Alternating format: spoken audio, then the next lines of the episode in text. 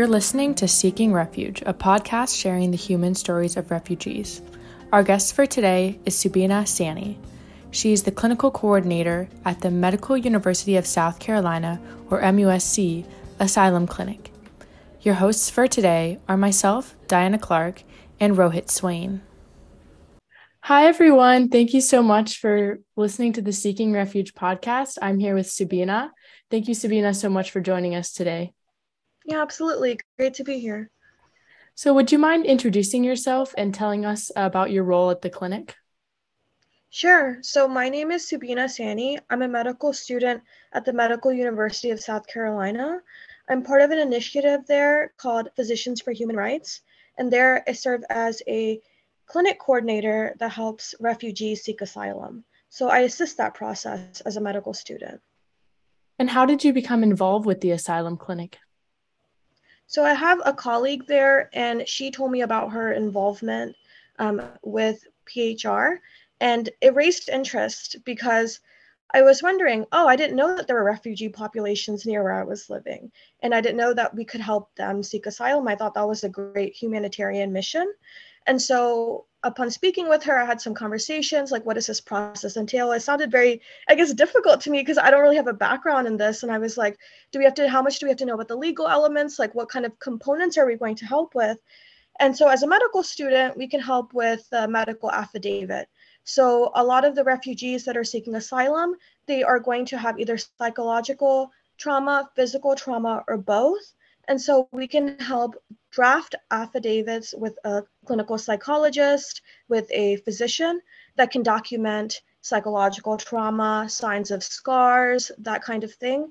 And they can use that, that evidence um, when they seek asylum in court. So they can they can submit those documentations to court, and that's that's quite important for presenting their case, right? Um, and so I kind of assist with that process as kind of a medical scribe as a medical student. Um, but now that I'm clinical coordinator, I kind of help organize those evaluations because there is a lot of um, trying to book appointments with physicians and psychologists to make sure that the needs of the client are appropriately met. Um, I also interact with attorneys. That's kind of my specific role now. Um, and the attorneys will give me specific requests, like if the client needs a translator, I need to be able to establish that if they have like a specific sensitive situation that needs to be addressed with a very specific physician, um, those kind of things. And so I think the documentation that we provide is very beneficial when they go into the court system. Um, because a lot of the refugees that are coming here do not have very many resources. And so we provide this free of charge. Awesome. Well, that gives me a lot of jumping uh, jumping off points to get started. So, when you talk about the patients that you see, what area of the country are they in? Are they mostly just Charleston or go do they go across the Carolinas? Yeah, great question. So currently we see a lot of them from North Carolina, um, kind of like the Charlotte area, and then in Georgia as well.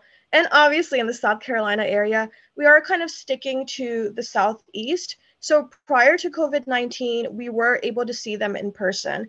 And since then, it's shifted to online evaluations and we've kind of kept it that way so we can kind of expand to include more clients um, that are not just in South Carolina because it would be very difficult for some of them to get transportation to Charleston.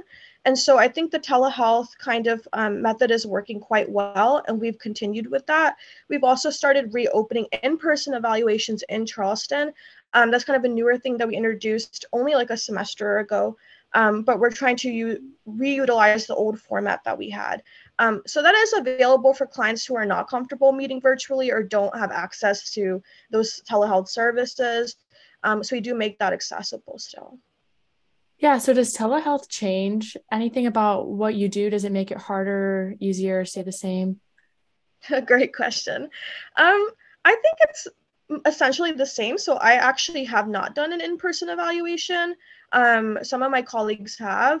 I do think the biggest challenge would be kind of internet connection, um, especially if you're in the middle of an interview and let's say they're talking about something sensitive about their narrative and then it cuts out. It is quite a challenge, and you want to be respectful. And it, it could be a barrier that way. But I feel like that is the only main kind of barrier. It works pretty well for most of the clients. Awesome. So, where are your patients' roots roots ethnically as well as culturally? Oh, that's a great question. So they come from very many different countries.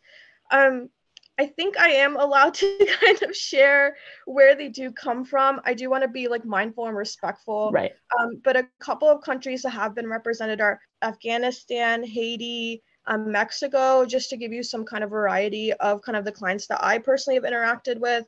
Um, again, not to give any identifying details by any means, but just to give you an idea that there is a lot of variety, right? That covers um, a lot of different locations. Um, so I've actually been really surprised by that as well. Um, there were conflicts going on in countries that I wasn't even aware of. Um, Nigeria was another one. And so um, there's a variety of conflicts um, be, being conveyed, um, some of them being gang violence, some of them being civil conflict in their home country, um, political conflict, etc. So Great. And so you mentioned asylum seekers. Does this affidavit process cover any other groups or is it mostly just for asylum seekers in court? Um, at least as far as I am aware, it is asylum seekers. Um, based on my interactions with the attorneys, um, we draft an affidavit to help supplement their case as they seek asylum in court. That is a very challenging and long process, and very few affidavits are accepted. So our priority is to make the most high quality affidavit to give them the best opportunity to seek asylum, again, since so few are selected. And so we have very thorough interviews with them. So they can last anywhere from one hour to three hours, sometimes longer, depending on the complexity of the case. The attorney spends a substantial amount of time um, pursuing their case as well. And then we do a very thorough physical exam and psychological exam as needed um, and so then the medical students help kind of draft and write that narrative. So in an affidavit, you have a narrative about the client's story. Like, why are they seeking asylum? What were the events that led to them to leave their home country and come to the US? And why do they feel like it's unsafe for them to return? So that's the first part of the evaluation. And then they get a physical exam if they have any signs of physical trauma or they get a psychological exam if it's psychological trauma. Um, and then that's the second part of the evaluation. Okay. So, do NGOs primarily handle this work across the country, or are there like other like are there other medical groups that sort of do this work? Oh, that's a great question. I guess based on my experiences, we work with pro bono attorneys. So these attorneys are pursuing these cases free of charge. So they seek requests through like our website that we have established. If they need a physical or um, psychological exam to supplement their affidavit for their client, they seek our services because we're also doing it for free of charge. So it's usually through pro bono attorneys. A couple seasons ago, or maybe last season, we had a pro bono attorney from Charlotte on, and she was saying that the Charlotte court uh, correct me if I'm wrong, but is very difficult to have asylum. Is that something that you face a lot of challenges with? Oh, exactly, 100%. Um, it is a very arduous process. Again, like I said, very few clients will be selected to even proceed to the court system. Um, and so I agree with that. And speaking with the attorneys, because that is primarily my role, I have seen that as a huge hurdle. Like we have to sometimes prioritize them based on who we think um, maybe needs the help now. Like I recently had an attorney tell me they need me to prioritize a case like today, just because this person might be in imminent danger. Um, and so we kind of try to triage things that way just to kind of give everyone the best opportunity. Yeah. So moving more to the care side and I guess the more healthcare side, what does culturally competent care look like in this sense? And how does your clinic implement that in order to make sure that you're being sensitive to the refugees and asyl- asylees situations? Mm-hmm. Um, so I think one way we do that is we try to get a translator um, that they feel comfortable with and can interact with and represents them adequately um, we let them know that we are trying to help them and that nothing they will say will get them into trouble. I know they kind of preface that in the beginning. They also let them ask questions prior to the evaluation. Like, do you understand what the evaluation entails? Like, this is not like kind of like a police kind of investigation, that kind of thing. So they feel safe going into the evaluation. Um, again, a translator is provided. Prior to COVID 19, and we're kind of resuming this now, we kind of worked with the Shifa Community Clinic. I don't know if you're familiar with that, but they provide kind of multilingual and multicultural services, and they do kind of emphasize refugee health and help. And so sometimes the evaluations were held there because it is a safe place, and some of the cl- clients did feel safe being interviewed there. Um, but again, prefacing it and telling them we're helping them and it's free of charge and making sure that they understand that before we continue. So I actually had uh, another quick question to follow up. Um, so do doctors primarily handle like the just the production of affidavits in your organization, or like do other medical personnel also assist, like nurse practitioner, nurse practitioners, PAs, um, any other sort of um, non-doctor personnel? Oh yeah, so that's actually something that we've been talking about recently. Um, we know that doctors are going to be approved as far as do, being able to document like any signs of physical trauma. We're trying to see like if other professionals how much training they receive and if they have like the training necessary to be approved to do the physical evaluations. That's actually something we're looking into now to see if we can kind of expand our network to like you said pas or nurses. Um, so that's something that we have to do more research on. Um, previously we've had two doctors um, do the physical evaluations. So that is a really great point and it is something we're looking into. So, as a medical student, how many other fellow students do you have working with you? And has it kind of grown over the years? What's it like being a medical student in the clinic? Yeah, I think it's a great experience. I mean, I think I've become a lot better at documentation. So, before I was elected to be the community coordinator, or sorry, clinical coordinator, I had to do sufficient volunteer experience. And so I had to have experience kind of drafting affidavits and meeting with clients and knowing what the process was like. Um, so I think it helped me develop a relationship with some of the clinicians that I see anyway that are in like our network. Um, I got to see the two different sides of like what a clinical psychologist would ask versus um, someone who's like a, a family physician um, and kind of seeing how physical trauma examinations occur, um, how documentations are going to be represented. I know they emphasize a lot of like quotations. Um, so it's important to make sure that the client's own words are being represented, which is why getting a translator is so key and so important. Um, another thing is to make sure the translator is not biased. Like typically you want a translator that's third party, which can be a challenge to find um, just so it does not appear as biased when you when you compile the affidavit, which that makes sense. Um, but I think it's provided me a very unique experience. I get to kind of also see the legal side, which is something that I don't have personal exposure to. So I knew kind of, you know, how examinations are done and I got more insight, but I also got to see kind of the legal end. How do they approach things and how do they draft things? And I had to navigate that as well. And what year are you in medical school? Um, in my second year. Okay, wow. So you still have a lot of time. Has this influenced the specialty that you want to go into at all, or have you stuck with the same one? I love when people ask me that. I got asked that yesterday. Um, I think I want to be a pediatrician. Um, but I do think that this definitely has opened up my mind. Um, again, as you said, especially to caring for groups from cultural backgrounds um, because there are a lot of things that I wasn't aware of um, as far as kind of like barriers with translators. Um, that could be one thing, and making sure that they're being communicated well. Because I know sometimes translators will tell me it doesn't it doesn't really um, fit what they're saying. Like I have to think a little bit to make sure I communicate what they're saying. And so I guess in my mind, I'm like, huh, what does that mean? You know, because there's always that barrier so that kind of helps me navigate something that i will interact with you know even as a pediatrician um, that kind of thing um, and also um, helping someone who's gone through trauma i mean that's something that i also will encounter um, so knowing how to be sensitive and knowing how to be how to listen and be compassionate those are also skills i've built definitely I actually had another quick question to ask. I know you mentioned translators. Um, just in general, what are the languages that are the most, I guess, like in demand for like translation services, like in your clinic, if you don't mind me asking? Mm-hmm. Well, the number one language for sure is Spanish. Um, we do have many clients from Mexico or Spanish speaking countries. So I would definitely say Spanish.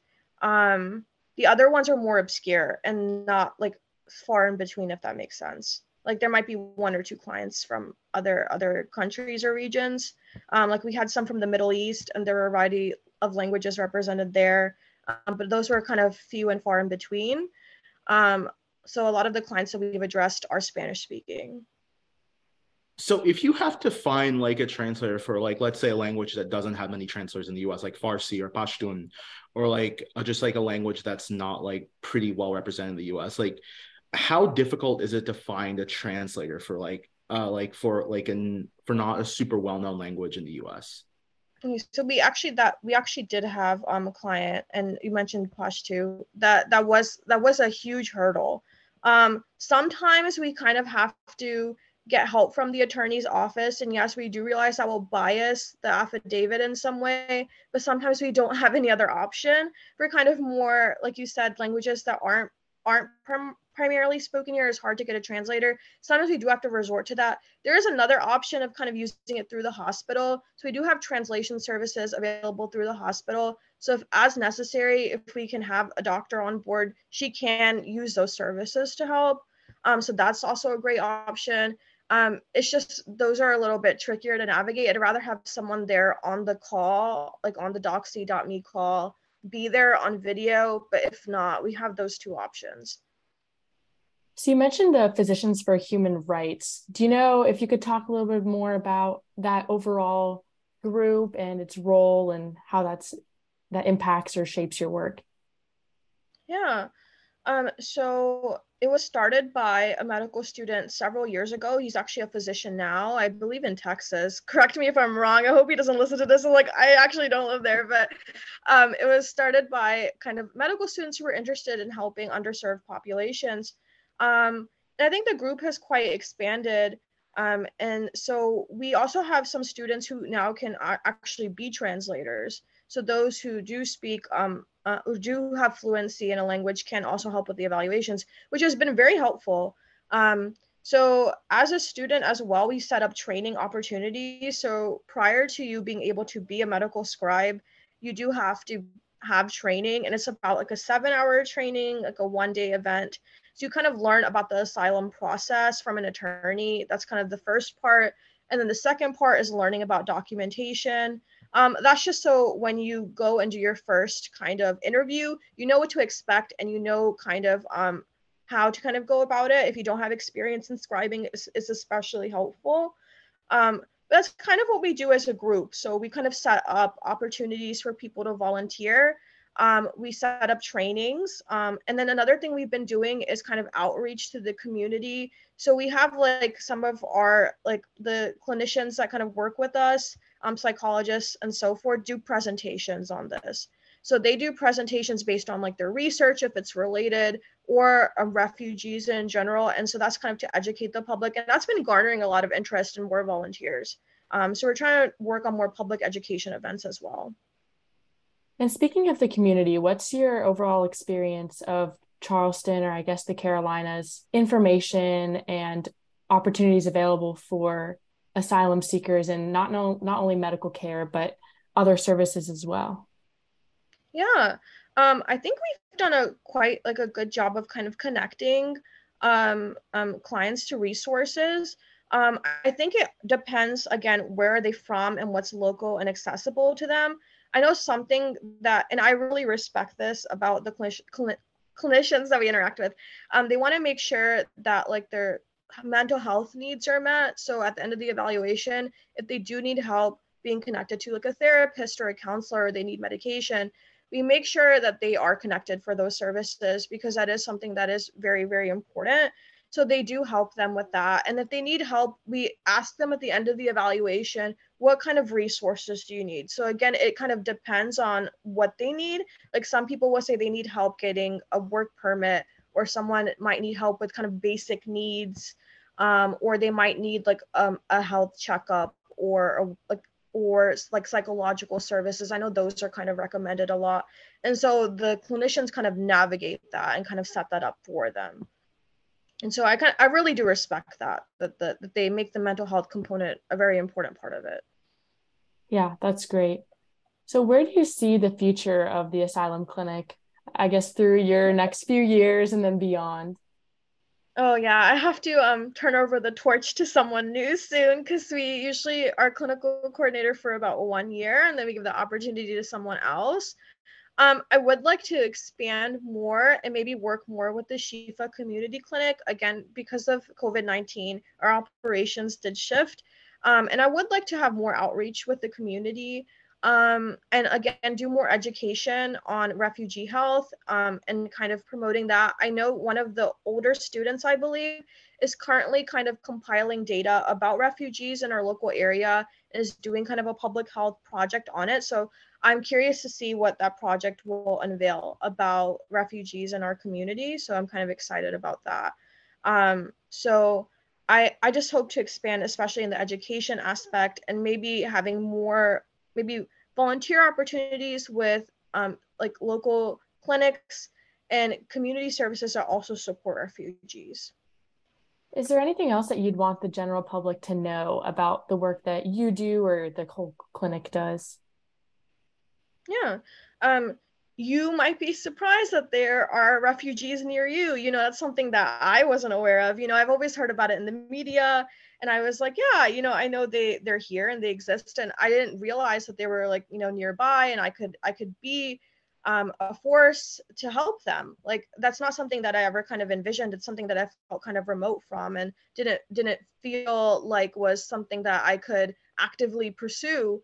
Um, so when I realized I had this kind of unique opportunity, I, I definitely pursued it, and I, I did the, the did the training, um, and I worked really hard to get the get the clinical coordinator position, just because I was like, this is such a unique opportunity to change someone's life. You know, someone's escaping um, like violence or human rights um, persecution in their home country. I have the opportunity to give them a better life here, be a part of that process. So why wouldn't I, you know, why, don't, why wouldn't I help with that? And so I just I just think it's kind of a very beautiful thing and I'm really glad I get to be a small part of it. Yeah, that's great. Yeah, well, that's all, all the questions I had. Thank you so much, Sabina, for being on the podcast and telling us about what you do. Oh, you're very welcome. Thank you so much.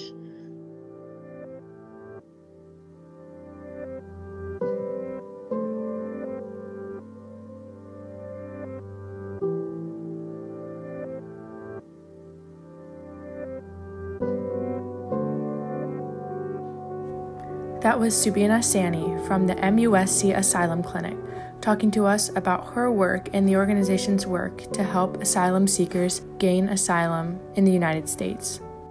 If you would like to learn more about the MUSC Asylum Clinic, visit muscphr.org. If you liked this episode, be sure to like, subscribe, rate, and review us in the comments below. If you'd like to get in touch with us, email us at seekingrefugepodcast at gmail.com or at our University of South Carolina email address, sosrpa at mailbox.sc.edu. You can find us on social media at Refuge Podcast on Instagram, Twitter, and Facebook. The show was produced by undergraduate students at the University of South Carolina. Your hosts for this week were Diana Clark and Rohit Swain. This episode was edited by Emily Jensen and produced by Isha Hegde.